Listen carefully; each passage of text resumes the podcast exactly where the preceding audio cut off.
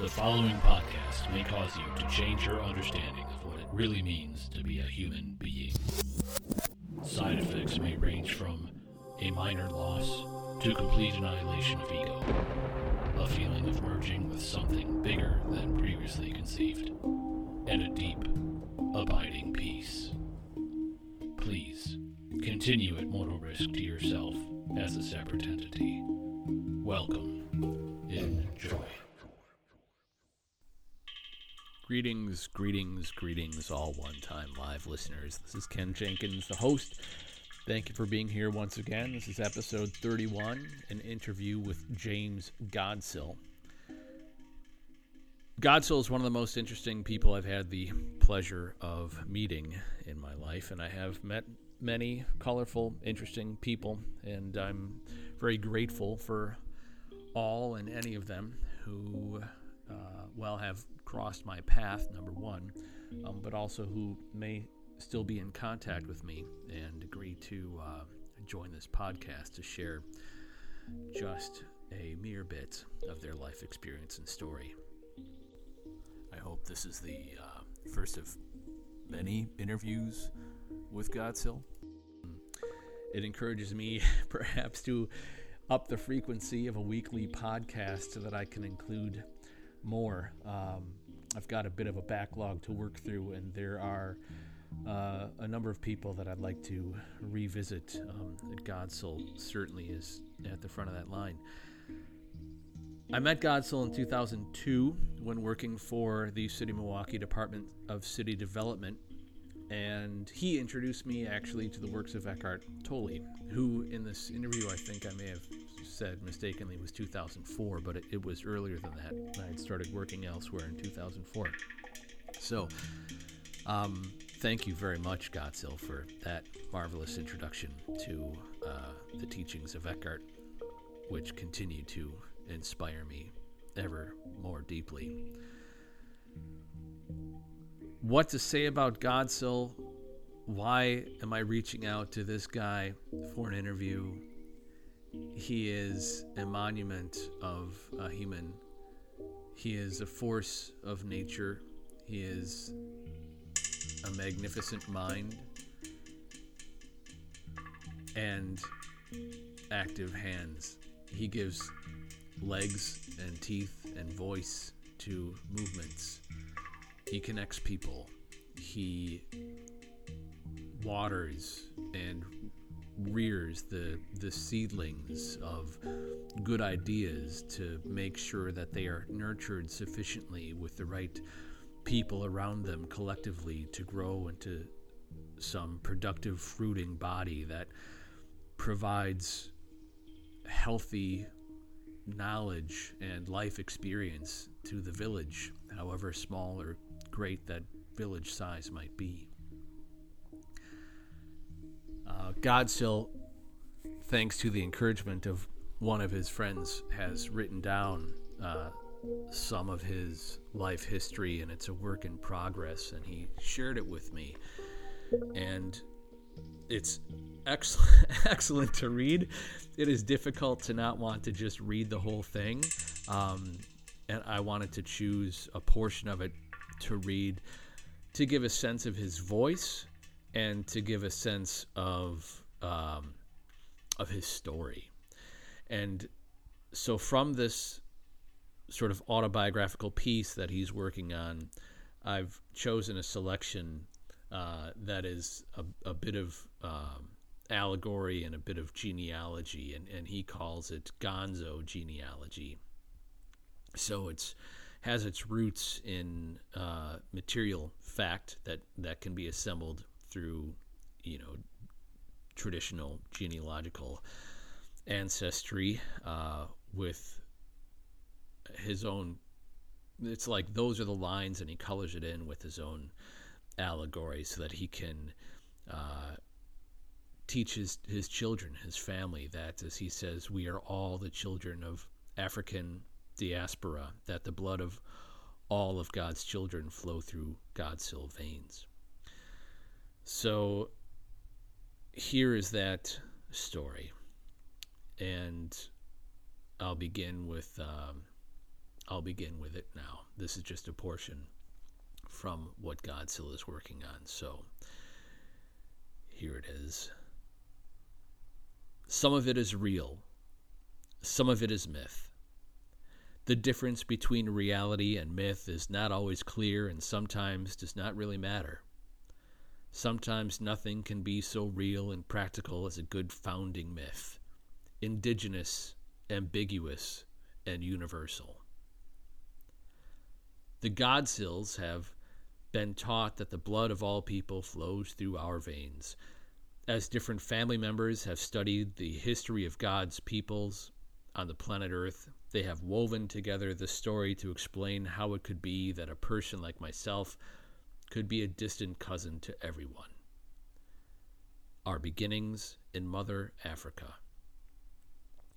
They say that our family story can be traced back no further than three or four thousand years ago in the gold mines of Mali, not far from where emerged the glorious city of Timbuktu. I am told that the gold that was mined in Mali near the Niger River not far from Timbuktu, played a major role in the emergence of the civilization of the Near East and the Mediterranean. It seems that our family got in trouble for speaking too loudly to power, and we sought refuge in Somalia on the eastern coast of Africa, not far from the origin of the Nile River. In Somalia, we became sailors, artisans, and merchants working on ships with maritime commerce between Asia and Africa, including India and China. Memory suggests that we never did well with received wisdom or orthodoxies of any kind.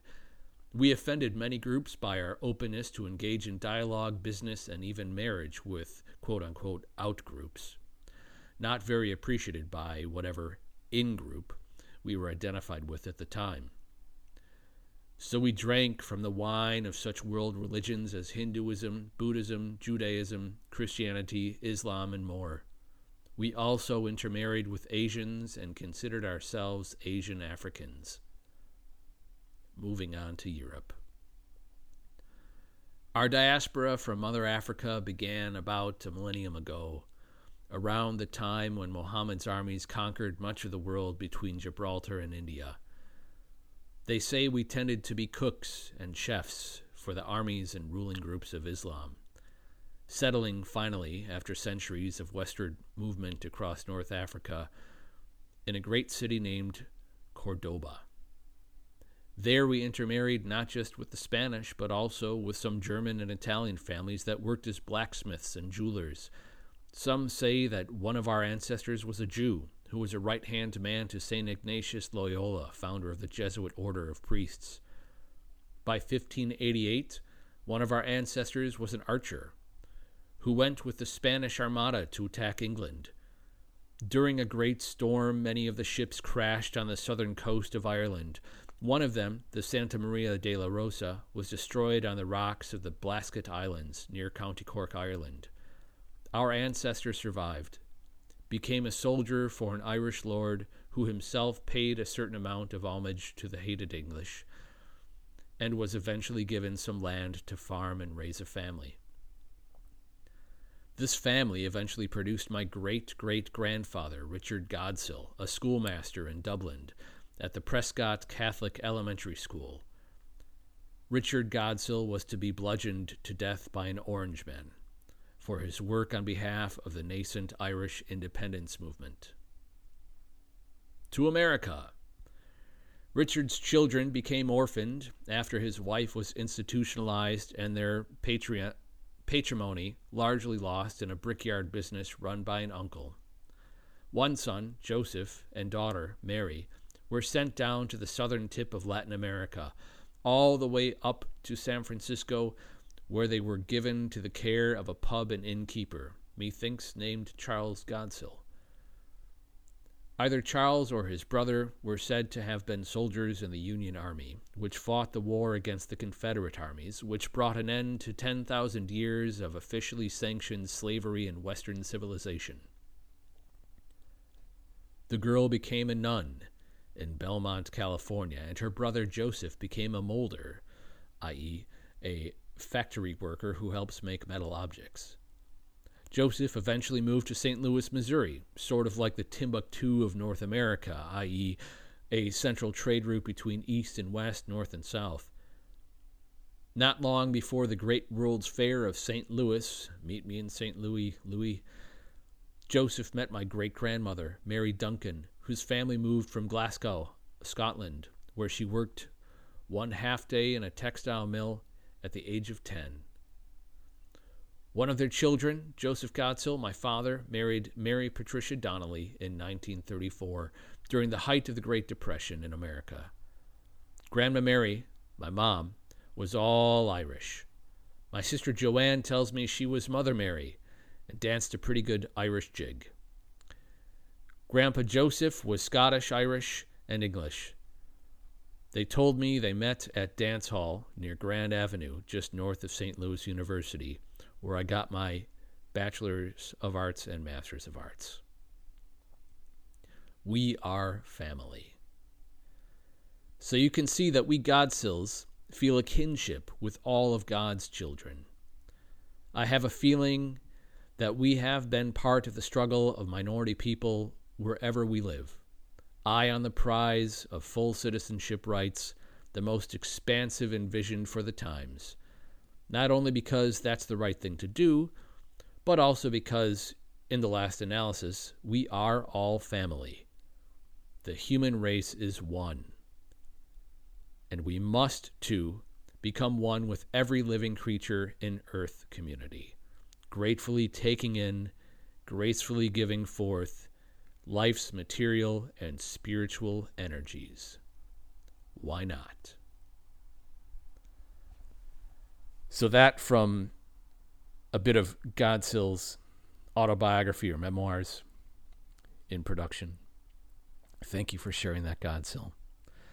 And I like the way that he ends it with why not? This is often a way that he would uh, end an email. He was a prolific emailer for many of the causes that uh, he either spearheaded or was helping to carry the weight of. So, um, before we get into it, a couple podcast notes as usual. If you have any questions, comments, ideas, uh, anything at all that you want to share, please send me an email at allonetimelive at gmail.com and I will attend to its contents in due time at my soonest ability to do so. And also, as always, remember, we are all one, as Godsill says. The self, as you sit here now, as you take a breath, feel the air feeding your life, this intake of oxygen into your lungs. This air is feeding you, feeding your brain, feeding your heart, feeding your lungs. The breath taken by every single living human being from the moment we are born until the moment that we leave this breath. We all take this breath. We all share this. Whatever apparent differences we may have externally, we are all one. Our self is truly the same in the other, and the other in ourself. It is only these superficial differences of crenulated geography on our skins based on the, the unique life paths that we all do have that makes us apparently different. But deep down, and as Godsill points out, long through the course of history, as you go deeper and deeper still, we are all one.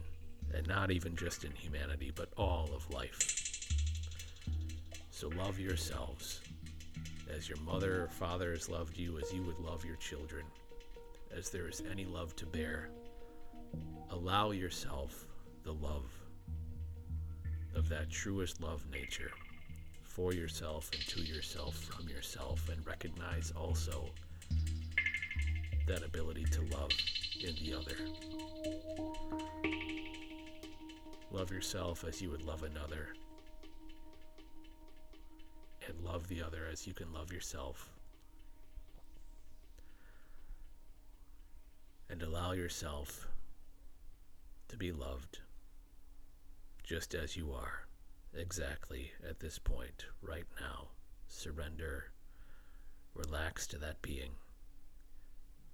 Love yourself as you are. Remarkable, beautiful you.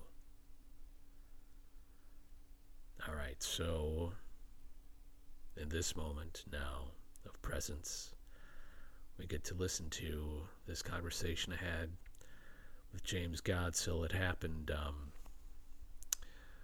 uh, the 3rd of December.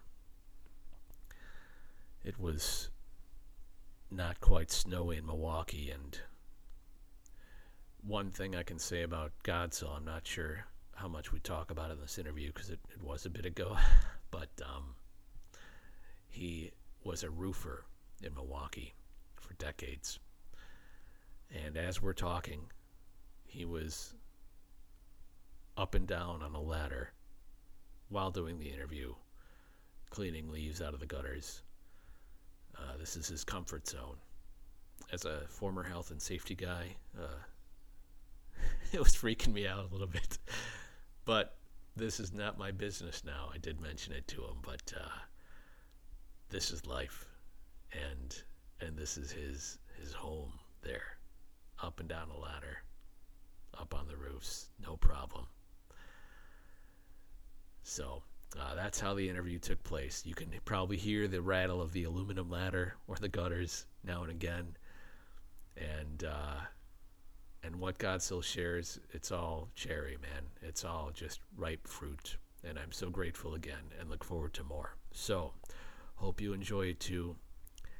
Here's that excellent conversation with James Godfill. God, sorry, that's cool though. Godfill. Godsill, James Godsill. Here you go.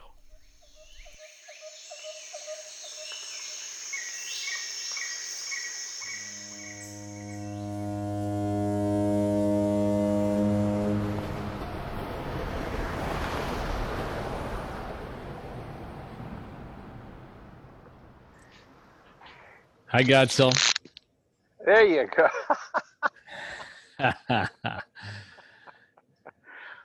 my. you sound the same, man.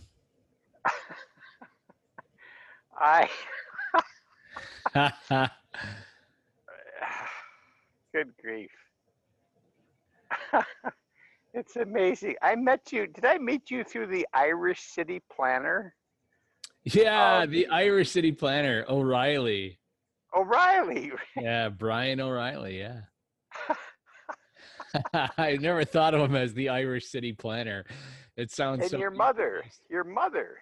Yeah, you do know my mom. How do you know my mom, Godsill? She's a I. storyteller, eco educator. Uh, Maybe it was Facebook. I don't. so I, I I cannot begin. You know, I don't know. You know, I'm a dropout academic, right? Uh, no, man. Tell tell tell me your story a little bit. I mean, uh, maybe I do and I don't, but um, let's introduce you via those stories. So, go on. Well, I. Uh, good grief! Where do where does one start? So, you know that I was in the open housing marches in Chicago, Freedom Summer '66. Do you know that? No. Oh, so you don't know that much about me, huh? Well, uh, what I know about you, Jim, is um, when we first met, which was about 2004, 2005, something like that, through through that Irish City Planner um, with Milwaukee Makes Place, and you had introduced uh, to Brian and I a book by uh, some guy named Eckhart Tolle called "The Power of." Now." That was my first meeting with, with James Godsill. Eckhart Tolle? Yeah, The Power of Now. I introduced him to you. Yeah, and you you held this book like this is the shit. Like you guys have to read this. Like whatever else you do, I'm telling you, you got to read this book. Um, really? Yeah. Yeah. So thanks to you, you introduced me to a, a guy that's been a major uh, player and soundtrack in, in my existence and consciousness and personal development.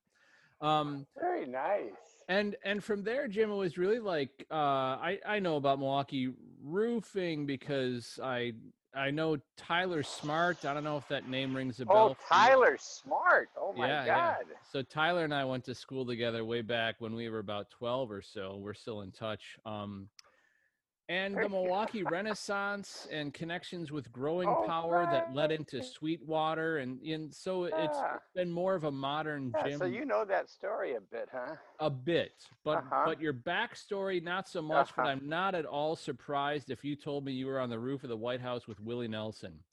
Um, so you can bring bring me back to the to the marches you were involved in. oh and- my and God. Wow. Oh my goodness. It's just, there's just too much. Oh man. you know, I have a buddy. You ever hear of Jeff Egan? Yeah, I know Jeff Egan. He's he's he'd be my age too. Yeah. No, no, no. Egan is my age. Uh, Okay, how different about then. ESHAC, Eastside Housing Action Committee? Don't know it. I've been away from Here. from Milwaukee for quite a while, man. No, no. This is this is ancient history. Okay. Uh, so Esh- E- Egan has inspired me to tell my story in in a Google Docs document, Okay. and I must have like 300 pages of uh, prose and and pictures, and it's hard for me now to talk. Yeah, to let's not let's not let's not have to scoop all that up. That's good. If you Yeah. could, whenever it's ready, or or if you can send yeah. me a link to how it's partially ready, that's cool. I can fill in the rest. What I would Right. like from you is in this living moment, this present moment, Right. what what you are compelled to share for whatever however many minutes we have to talk. What is what is what are you moved by to share from from your witness vantage point of of life? Well, how about telling me a, a, a bit about who will be listening in on us? Well, I have a humble, humble audience right now, a steady audience of only about 15 people. Um, and I imagine, That's a lot of people. yeah, are you climbing a ladder? Be careful Yeah, if you're cle- doing that I'm while you're out- zooming. I'm cleaning out gutters, Ken. you are not, are you? Yeah, You are not. Yeah. I am. Can you see? Uh, I don't know how to. No, your camera's not on, man. Can you put your Oh, camera on? hold on. Yeah, let me see if I can find my camera. I uh, I'm a relative novice. Well, I am a novice. I consider myself a a novice to this uh, new technology. I'm thrilled that it's here, but this is only maybe the fifth or tenth. I can see you, but you can't see me. No, but there may be like an icon of a camera somewhere in one of the corners or something. Okay, maybe I. Okay, so there I am. I think I, I- see a picture of Megan and her her daughter. Oh, that that's actually my perfect daughter, Bridie.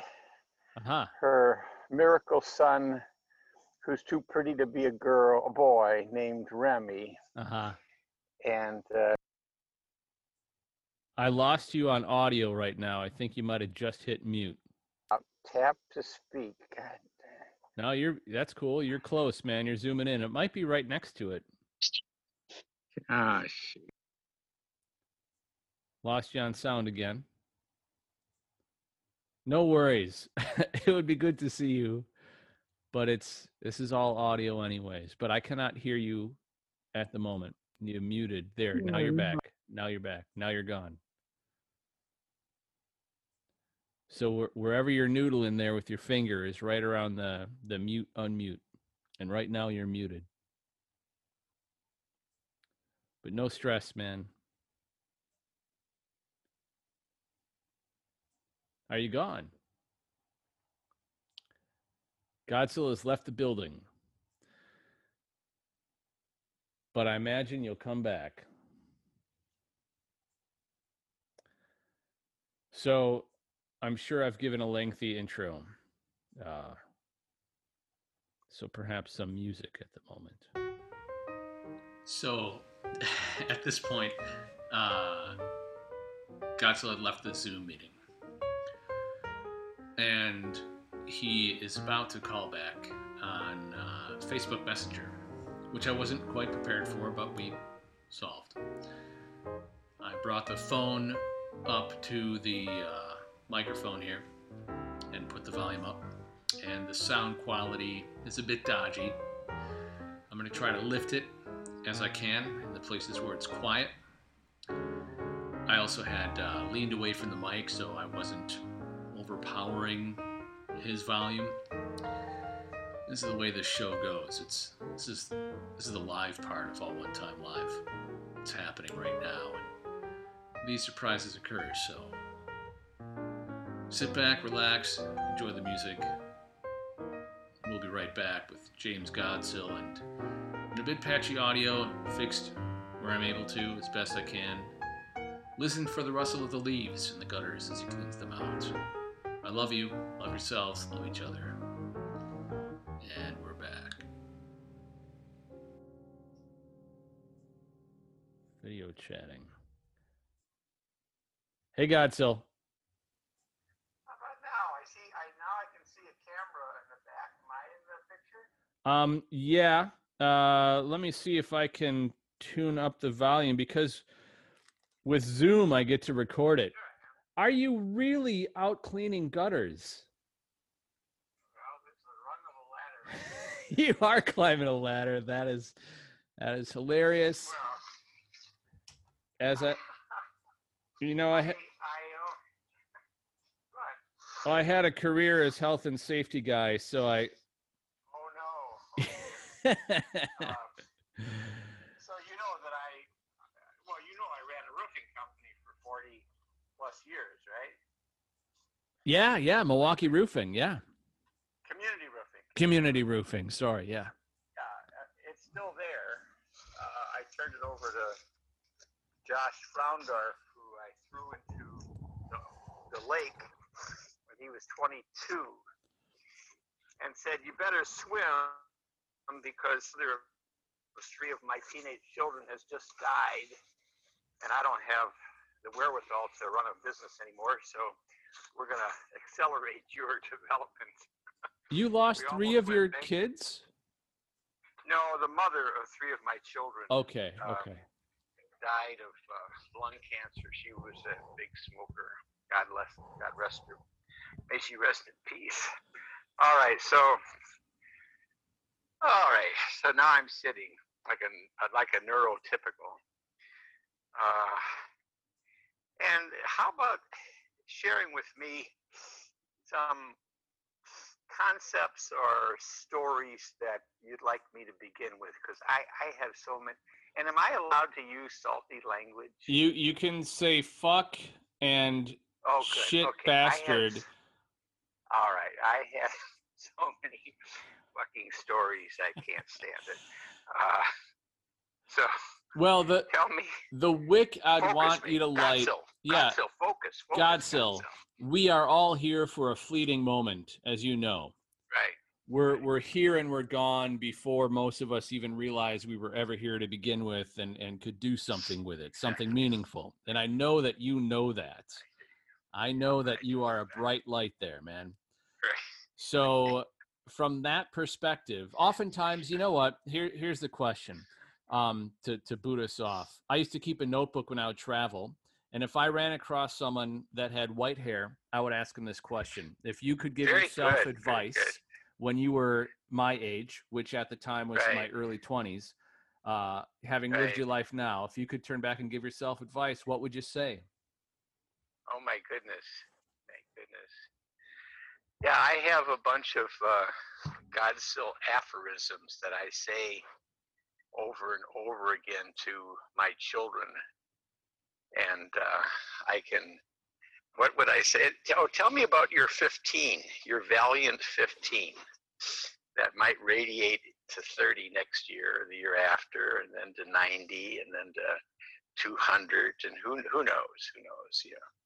Tell me a little bit about them so I can figure out which of the God's aphorisms make most most sense. So when I was 15? No, no, no. The 15 of your uh, comrades oh, uh, that okay. are sharing well, some. I uh, what I I don't get specific individual information on them, but I I know the stats. So the stats I can see within about 2 days after any new episode is released, I've got 15 listens in the in the bag. Nice. Over nice. time that grows to maybe about a 100. Um, but that that nice. can take some time and and different episodes have different levels of interest. It's mostly between Sweden and the US, but in total, it's listened to in 20 countries the last I checked. Cool. And um, you're living in Sweden now? I'm living in Stockholm, yeah. So it is dark cool. here by 3.30. It's 4 o'clock right now, a little bit after. Uh-huh, uh-huh. Yeah. Um, wow. So, and, and the, what the purpose of this podcast is, is, is almost I don't want to chuck it up to say a living memoir. It's just that I'm aware that I'm here and I'm gone. And while I'm here, for those that I love, for those meaningful experiences I have had that I would want to share, for the people that I've met whose stories or lives have been meaningful to me that I want to share, this is the vehicle to do it. It's kind of like a, a living painting, if you will. That's great. Yeah, it's wonderful. Great idea. Okay. Yeah. All right.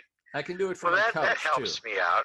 That helps me out in in the 500 to 1000 pages of uh, so-called memoirs and uh, they're cherry-picked memoirs i'm only sharing stories that make me uh, happy or that help me work through uh, complexities.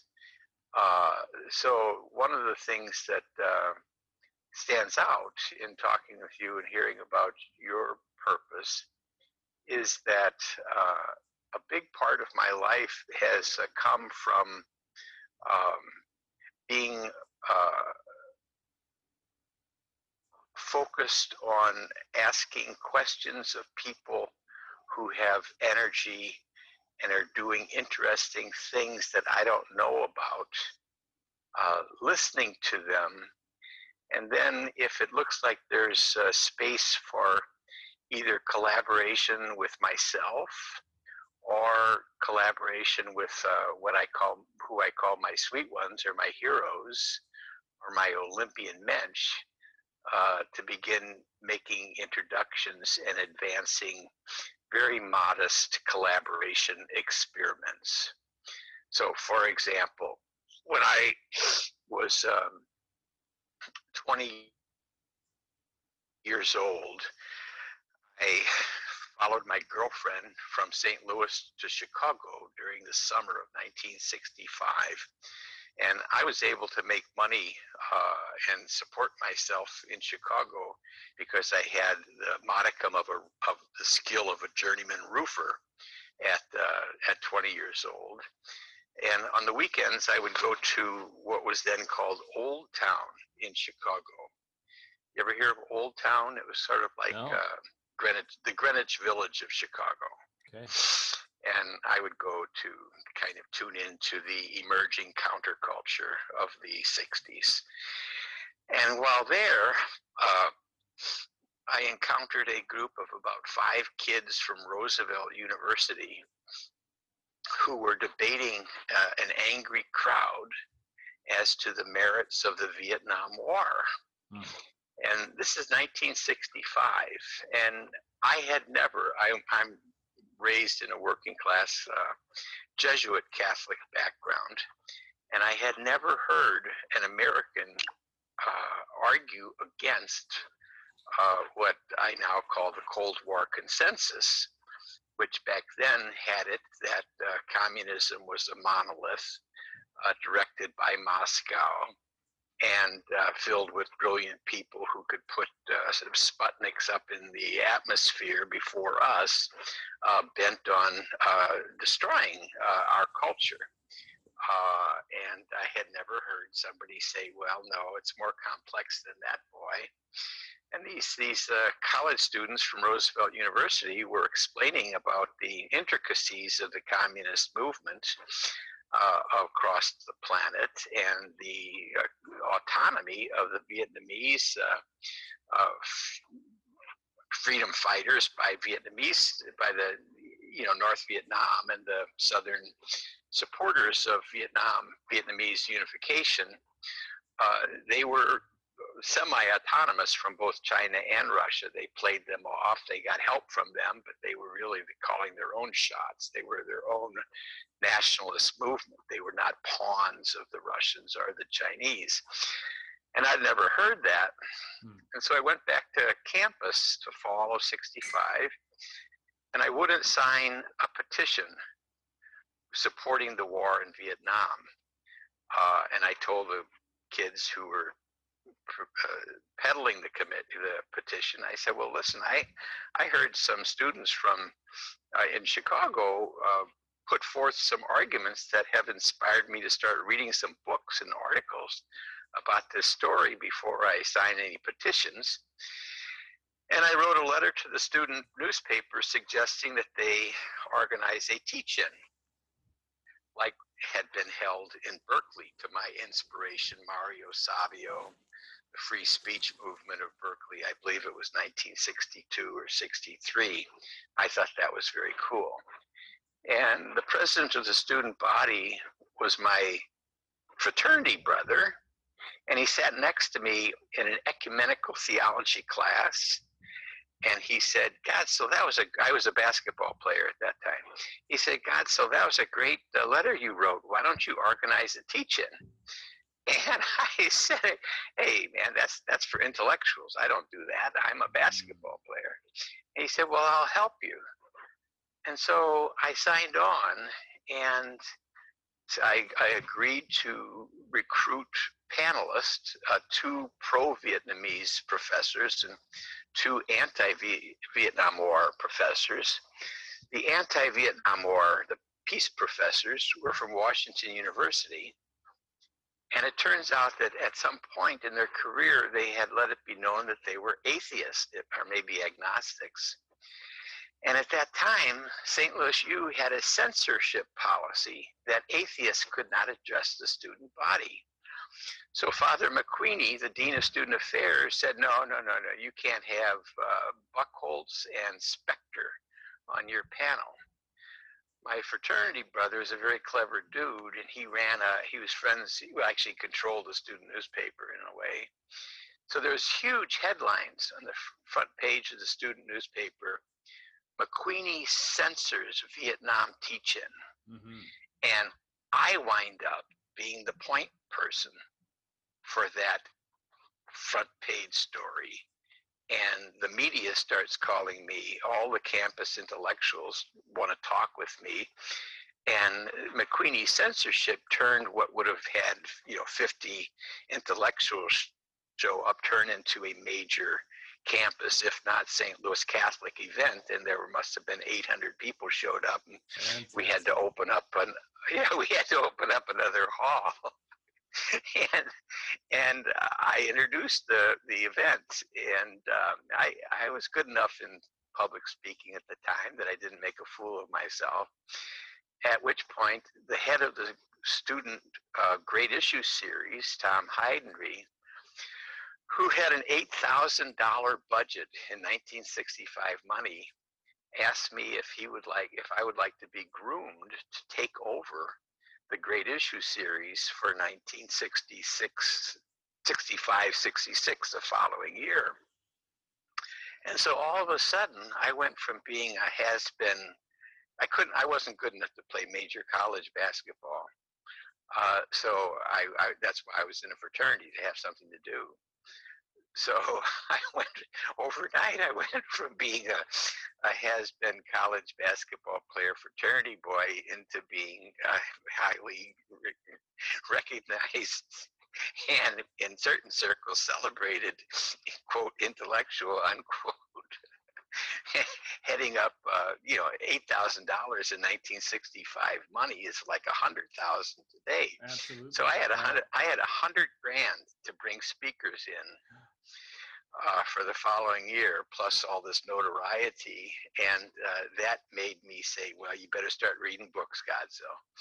Uh, so I I just became uh, as obsessed with uh, reading and learning uh, at that point forward as I was, you know, in eighth grade shooting baskets.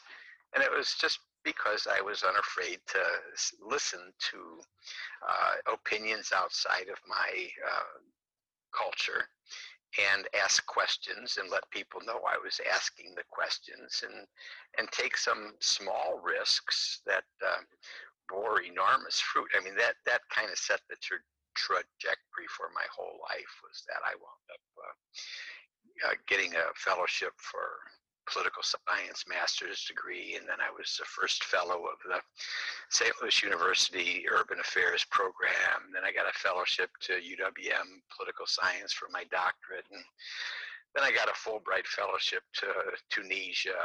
And uh, by the time I had all these experiences, I was a bit too much a free range chicken to be in academics and I had to make money because I had a child so I fell back on my roofing uh, my roofing career and here we are today. That's great. Godsil, you, you've impressed me with sort of the, the casual bravery that you have exhibited in making such collaborative uh, connections. Uh, and, you know, when I worked for the Department of City Development, you were not anywhere approaching shy to reach out to the mayor of Milwaukee and connect him, you know, with another uh, sort of out of the box thinker and say, hey, you know, what what say we have some collaboration here? What say? I remember was a term that you would use as well. And then you would you would rather you know take a step back and just allow the heads to talk and and find some some new ground there. That that was really impressive and memorable. I remember that. That is, yeah, yeah. and then when email came along, holy moly, my God, all of, all of a sudden, for nothing, I could be in contact with 100, 200 people overnight. Uh, and my my catchline was, uh, "What say? Why not?" Yeah, yeah, uh, yeah. And I and I got the "Why not" from Bobby Kennedy. May he rest in peace. Hmm. So that's one thing. Is uh, just to be alert to the fact that very modest, uh, uh, modest acts can have very surprising consequences. Uh, you're not afraid to to start the modest act. You know. And I imagine you were following your heart in all of these modest acts. This was something that you were moved to to push as as an uh, item of interest because it was important to you. You believed in it. Yeah, that's another thing I hear myself say to uh, people. You couldn't not do that. You can't not do that. I, I think each of us has a little destiny and a, and a deep, deeper voice that who knows where it comes from. It's a mystery to me. Uh, and it compels uh, thought and action in a certain in a certain direction. Uh, where those thoughts come from, I don't know. Uh, but I have been oh seized as if by a madness by certain concepts. You know, like like when when Trump got elected, the first three months, I went insane uh, that he had been elected, and I I was even more insane that people from my Jesuit high school, who I thought would celebrate with me this new pope, who said things that so many of my fellows wished the Catholic hierarchy would say and do. He said all these good things, and then he wrote that encyclical is Laudato Si something that an intellectual from America living in Sweden would have come across the Pope's encyclical on the marriage of social with ecological justice. Have you ever heard of that um, essay? It didn't get much play in America. I, I have not. I guess it probably wouldn't. there, there's a, probably a library full of things that I haven't heard of, um, which is Oh, sure, yeah. imagine. But you, you have But I appreciate Pope wind. Francis. Yeah, yeah, you've gotten wind of Pope Francis defying yeah, so much, Yeah. uh, and particularly so much of what's left of the Catholic hierarchy and uh, Sunday mass goers. You know, the, the, the good, the the the, the most uh, enlightened, the most Christ-like, the most Mary-like Catholics from my life uh, have quit the formal church. They don't, in fact, a lot of them say they're no longer Catholics. Uh, and uh, that saddens me because I think, you know, like a like a Jew who doesn't adhere to all of the strictures that the Orthodox Jews adhere to, but still considers herself or himself Jewish by culture. That's something that I've been hoping to inspire among people out of the Catholic culture of the planet Earth Mm. who've been exposed to the sacraments and in grade school Catholicism was their foundational theology and in, in an awful lot of instances it was a sermon of the mount do unto others as you would have them do unto you Catholicism reinforced by mystery and incense and churches with beautiful windows and all that kind of stuff. And that's made a mark. And so I consider myself a Catholic by culture. And I consider the, the young men who were privileged to have Jesuit high school training uh, sort of like the vanguard of the modern Catholic uh, world. And I, I thought that uh, we would celebrate Pope, Pope Francis and be abhorred by Trump, just freaked out by Trump, as I was. And so I wrote a letter to 160 of my fellow 1963 graduates of St. Louis U High, uh, saying, well, you know, there was a time when if you're an Irish American, you're a Democrat. Uh, because the Republicans are the party of the rich and the Democrats are the party of the working class. And now that a lot of us are rich, um, we're tempted to go Republican. But even if you are Republican today, Donald Trump is anathema to your basic beliefs, in my estimation. And he's going to wreck the Republican Party. And to my astonishment, the president of the student body of my high school went apeshit that I had written that letter to a kind of informal, apolitical uh, email assemblage. And I, I mean, he was, he would have punched me in the face if I'd been around. And I discovered that 20 or 30 of my fellow classmates, of there were 200 of us, uh, agreed with him, uh, primarily around the abortion issue, I think. Uh, the race issue and the class issue, I don't think they felt comfortable in their conscious mind of uh, admitting to it being a factor. It was that uh, they glommed on to the abortion issue and uh, considered me something like of a quote baby killer because uh, I was pro-choice and I was supporting a candidate who was pro-choice. So I went nuts uh, and organized what I called the Ignatian response to Ferguson. Ferguson with Michael was it Michael Brown, the young man who was uh, shot, killed by the police, and then left the uh, line the street Yeah. uh, for four hours. Michael was that his first name? I yeah, believe so I created a on the Milwaukee Renaissance site. I created a, a platform called Ignatian Response to Ferguson.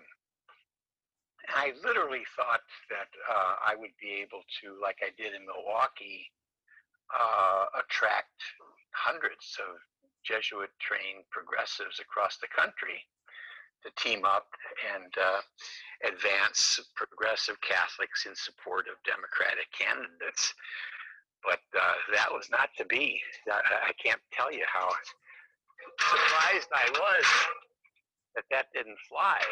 Um, and that, so there, there was an obsession that, like, it, it didn't bear the kind of fruit that I thought it would but uh, you know, I, I used it as, a learning experience, and I still am in contact with uh, about ten of my buddies. One of whom has written stuff that makes it all worthwhile. He's a retired judge who writes literally, in my mind, as well as Mark Twain.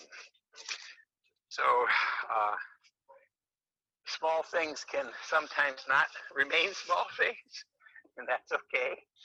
You move on but I had to do that. I had, I could not not try, and I actually I can't stop trying. Yeah. With respect to uh, this particular issue, I, I until I die, I will be trying to awaken uh, Catholic trained boys and girls to focus on the progressive as- aspects of the Catholic culture and not turn their backs on their fellow Catholics just because they still go to mass and vote for Trump and all that kind of stuff. What motivates you so strongly to do that? What is the source of your conviction? It's a mystery to me. I don't know. Hmm. it's, it's like that's what I was saying. I I, I think there, there's some of us who who can't not do what an inner voice tells us has to be tried. Hmm you just you get just got to do it. It's hmm. just your destiny to act around certain issues, and you try. I try to be reflective and not not fanatical and rational in the allocation of my resources. Um, but uh, I, I, I probably have about 10 major projects of my lifetime that uh, I guess I mean you know I, I call myself a war horse of the movements of our time, and then which of those movements I spend time on is a mystery to me. I kind of uh, what am I working? Oh, right now, oh you'll you'll understand this. There's because of your Milwaukee time. There's a thousand acre farm school for boys. Hmm in Mukwonago, mm. Wisconsin, 45 minutes from Milwaukee. That was organized in 1918 by one of the inheritors of the Wells family. His name is Norris. And Mr. Norris took his millions and devoted the rest of his life to creating a farm school for boys, uh, referred to him by the courts and by the police and by parish priests who identified boys that were troubled. There's 500 acres of wonderful agricultural land, 100 acres of forest with uh, 20 miles of trails maybe three or four lakes. Right now, there's 20 buildings.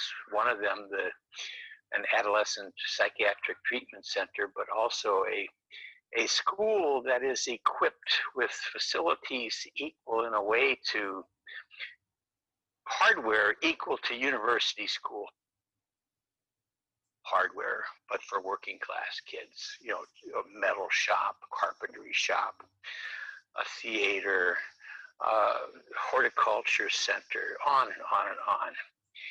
And that is right now basically moribund, M O R I B U N D, with a progressive teacher who is sitting on top of a independent school district and they have asked me and a couple other people to do our best to connect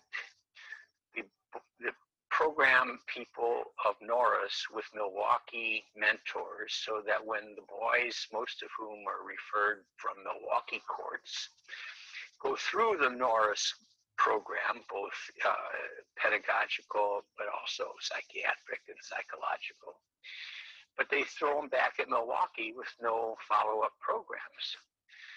So that's my current obsession: is to pull together uh, a collaboration, collaborative network that will start with a small victory, and that would be a little workshop camp in the summer for boys and maybe girls to learn how to swing a hammer and use a drill. But they'd get to spend, uh, you know, a week at Norris, and over the next 10 years, it would grow into the Norris Summer Camp for inner city kids. And then over a generation, it would turn into something that would, uh, you know, be the equivalent of MATC or uh, School for the Arts that would give career, career pathway training. So I'll, I'll, I'll kind of keep you abreast of that now that Yes. we've reconnected because you have, yeah. Yeah, I'll Uh, promote that how I can. I'd like to include some info, Yeah. key info words or links in the description of this episode, um, and and push it through whatever channels I have available. Sure. And then also the Sweetwater Foundation. I- don't know if, how much you know about it. It was uh, in the third ward. by- It was a large uh, old warehouse that you guys converted into an urban agriculture intensive site. Yeah, that was Sweetwater uh, Organic. Organics. Okay. And or, Organics basically bankrolled Sweetwater Foundation, and uh, uh, we knew that Sweetwater Organics was a, a very, very, very iffy proposition. But uh, I knew that if Sweetwater Organics leadership would let us open source Sweetwater Organics, uh, and if we set up a nonprofit focused on harvesting the cultural capital, the social capital, and even the spiritual capital that Sweetwater Organics generated, uh, that we had the making of a nonprofit that could make make a mark. And uh, I was spot on.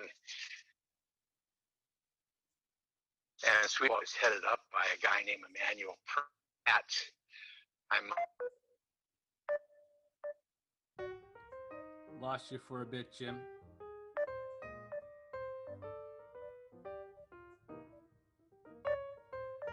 We're using uh, Facebook Messenger instead of Zoom.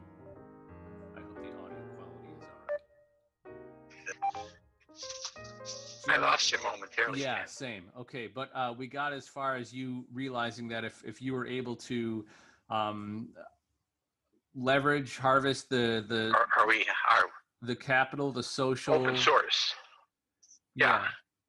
social, cultural, spiritual capital Yeah. of the organics venture for a nonprofit that would use that as a new pedagogy uh, to give kids hands-on experience with science, technology, engineering, art, architecture, math, and ecological um, awareness. And that has grown into Sweetwater Foundation that is now centered in Chicago. And its director won an, a MacArthur Genius Award last year. His name is Emmanuel Pratt. He won a Harvard Loeb Fellowship the year before, and I participated. Can you hear me? Yeah, I can. Yep. Can you hear me, Ken? Yes. I was on a Zoom on a Zoom call yesterday where he had five so-called Sweetwater Global Fellows from different universities across the country and even the world giving a presentation about their hybrid summer where some of them were uh, at the farm or the commonwealth as he calls it. Others were digitally connected. And uh, attending this uh, zoom call was the the dean of the Harvard Graduate School of Design, the Hmm. dean of the University of Chicago, uh, the dean of the uni- of uh, University of Michigan's uh, School of Architecture, uh, the head of the Smart Museum of Chicago. It's you know star-studded, all kinds of uh, Loeb and Harvard uh, MacArthur genius uh, people. Uh, he's on the threshold of um, I don't know. I, I, I sent him a note the other day. You know about the Port Huron statement? You ever come across that uh, concept? The Port Huron what Uh, statement? SDS, Students for Democratic Society. No, The Port Huron statement. no. Uh, uh, uh, uh, Jane Fonda and uh, what? Tom Hayden. You ever hear of Tom Hayden? Tom Hayden was married to Jane Fonda. They were notorious uh, anti-war people back in the 60s. Um, uh, Students for Nonviolent, SNCC, Students for Non, Student Nonviolent Coordinating Committee. You ever hear of SNCC? No. Uh, the, these are the uh, the avant-garde of the student movement of the 60s, uh, gathered around a, a document called the Port Huron Statement. If you were to Google Port Huron uh, Wikipedia, you'd, you'd come across it, and it, it basically was a a kind of a uh, manifesto for uh, participatory democracy from the ground up, written by Tom Hayden after a conference in Port Huron, Michigan. And it became the, the basis for organizing the student anti war movement uh, in the 60s.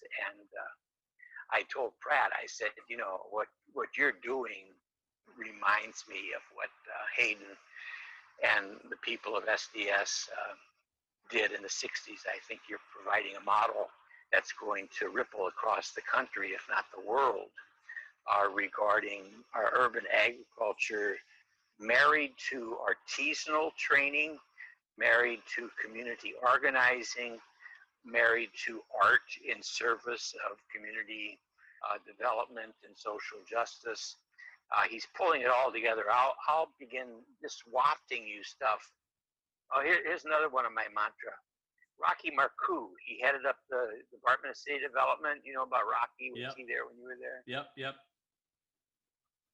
Okay, so so Rocky at some conference there was a ton of people uh, from all over the city there. He said, "Now listen, Godsil's going to send you more emails than you could ever read, nor that you would ever want to read, but don't delete them because someday some of them will be worth will be worth your time." So that's what I'm going to do to you now that I got you back. Fair back enough. in my radar is uh, I will walk, yeah, I'll walk you stuff uh, about some of these themes with no expectation whatsoever that you respond, but don't delete them because with Gmail you can uh, you can handle you can handle a thousand Godzilla emails with no trouble, Uh, and, it, and I, I make headline headings, subject headings that uh, make make searches five years later quite easy. I, I will uh, send you my allonetimelive at gmail.com address in a message. So you've got right. Very good. Very good. So that's another. Don't don't be afraid. Uh, Al Sharpton's grandma told me, Godsil, life's not about falling down. It's about getting yourself back up. So Sweetwater Organics went bankrupt after four years. Uh, I was not at all surprised. A lot of people were thunderstruck that it went bankrupt, and all kinds of people would come up and pat my shoulder and say, "Oh, guys, oh, guys, I'm so sorry that Sweetwater Organics went bankrupt." And I said, "Well, you know, that was an idea that wasn't quite yet ready to be born, but out of that grew Sweetwater Foundation, and watch that for a while, and that's what uh, has happened. And in my same thing with ESHAC Inc. ESHAC was a community development corporation that I was a board president of in 1980. And uh, it had a budget of $2 million in River West, uh, 1980 money, which would Wow. be like, what, six, seven million dollars today Yeah. and it went bankrupt in the 90s. Uh, all, all kinds of uh, businesses and social enterprises and marriages and career trajectories go belly up. But if you don't lose your mind to that setback and draw the lessons there uh, forthcoming, uh, the next time, uh, you know, you're, it's composting. You're composting your life's soil. Uh, that's hugely important. Uh, when I when I coached little league uh, soccer, uh, one of my deep obsessions was to get the kids to not be afraid to shoot the ball. Same thing with basketball. I would bellow, shoot it, shoot it, take a shot, take a shot. Mm. And if you miss, you go back on defense. You go for the rebound, no problem. You, you know, you, you got to shoot the ball. Right on. Yeah, I'm a firm believer in in recognizing yeah, our no, challenges I, as uh, opportunities to learn. That they give us something to grow from. Absolutely. Yeah. yeah. Oh, I, I, I think that's the like the foundational theme of, of life on this planet is mutations from trial and error over and over and over and over and over and over again. Yeah. Indeed. Yes, sir. oh, you know, there's somebody here. Okay, I gave you Eckhart, Eckhart Tolle. Yeah. 20 years ago or whatever. Yeah. Uh, today I get today I give you I give you the eco priest, Father Thomas Berry, B E R R Y. All right. If you were to Google Thomas Berry, Yale, Yale now has a Thomas Berry Institute. Uh, Berry, if if Eckhart Tolle spent more time in evolutionary uh, history, going back to the first cell, going Big Bang actually, uh, going forward, um, and integrated his his philosophy with ecology, that would be Thomas Berry. Cool. So he's uh, he's absolutely yeah he's dead now, but uh, he he he he has a, a little video called the New Story, uh, wherein he says the old story of the old religions aren't doing the job anymore. We need people to create new stories. And the revelatory mystery for the next thousand, ten thousand years, for the what he calls the ecozoic age, is the universe story. The universe story is what's the basic mystery for us to to research, and that involves both science as well as uh, the mystic traditions of the humans across all continents. Uh, he's just, and he also he uses the term great work. This is your great work. The great work is work which contributes towards transitioning from uh, this age of I can't remember what we call our age now. What is it called by the geologist? Uh, this age, I I don't know. Is Anthropocene? Yeah, I the Anthropocene right. yeah, age. Is that what they call us yeah, now? Yeah, I believe. So, yeah, and, and he, yeah, he begs us to see life as a communion of beings. And humans are not the only beings that we have to pay attention to. We have to pay attention to all of creation uh, if we're going to survive uh, on on the planet. That's very wonderful. This wonderful guy sounds guy. absolutely right up my alley. He's singing the music. That oh yeah, no, to. you'd love him. Yeah, right. Father Thomas Berry. Just Google Thomas Berry Yale, and uh, there's just there's like a thousand pages of, and then maybe 20 YouTubes. Uh, very sweet guy. Uh, are you still in contact with uh, our Irish uh, planner? Uh, yeah, I seemed I seem to we seem to email each other about twice a year for one reason or another. So yeah, we're still we're yeah. still in loose contact yeah. across the ocean. Yeah. He he he had a, a kind of uh, a fatalist aspect that I used to always uh, try to slap away from him. Uh, it, but did, that's did what drove that? him. That... Sure, but that was the, the coal of yeah. his engine, man. That that is what was burning him to like push and and not I mean, he had quite a colorful vocabulary, so he wouldn't take shit from anybody. Um, uh-huh. He would drive hard, and that would uh-huh. work both yeah. for him and against him. But yeah, that was his motivation. Yeah. Well, uh, the Milwaukee Make Place uh, anticipated uh, an awful lot of the uh, good work being done today uh, that appreciates the power of design and art uh, you know, in all human collectivities, be they neighborhoods or companies or, or movements. And you and Brian uh, awakened me in that regard to that, uh, for which I'm very grateful. The Menominee Valley has uh, done he was so frustrated about the Menominee Valley. And quite often when I drive through there, I think of him. yeah, what a it's, wonderful uh, It's a lot of good stuff there.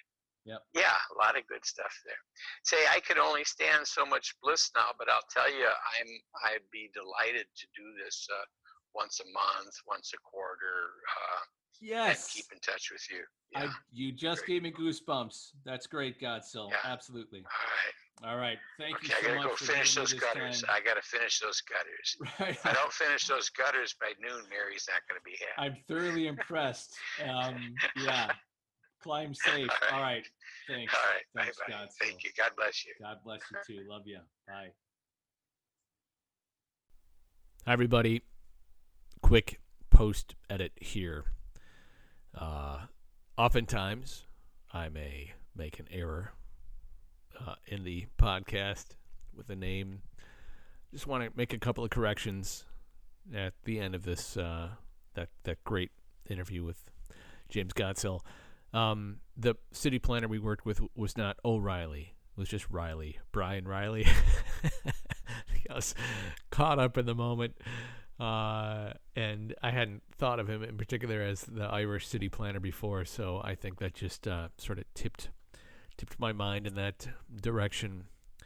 Um, but he certainly is uh, marvelously Irish, and um, you know he'd be great to interview as well.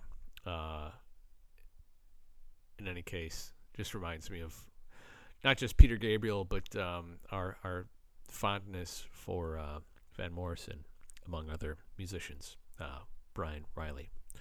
O'Reilly, as they say in the old country. Forgive me for that. Um, one more correction.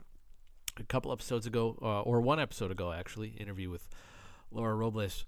Um, episode 30, uh, we talked about a, uh, sort of witchcraft store in Milwaukee on Brady Street back in the 80s or 90s, and I called it Sanctum Sanctorum, and I, it was actually Sanctum Regnum. Not a big deal, but nevertheless, um, slight correction there. Sanctum Sanctorum is a uh, that's a favorite spot on Bear Island of a good friend of mine here in Sweden. So um, that's it for minor corrections. Again, if you want to hurl insults at me um, or shower me with uh, compliments, send me an email at allonetimelive at gmail.com. And as always, thank you very much for being here. And until next time, bye for now. Bye.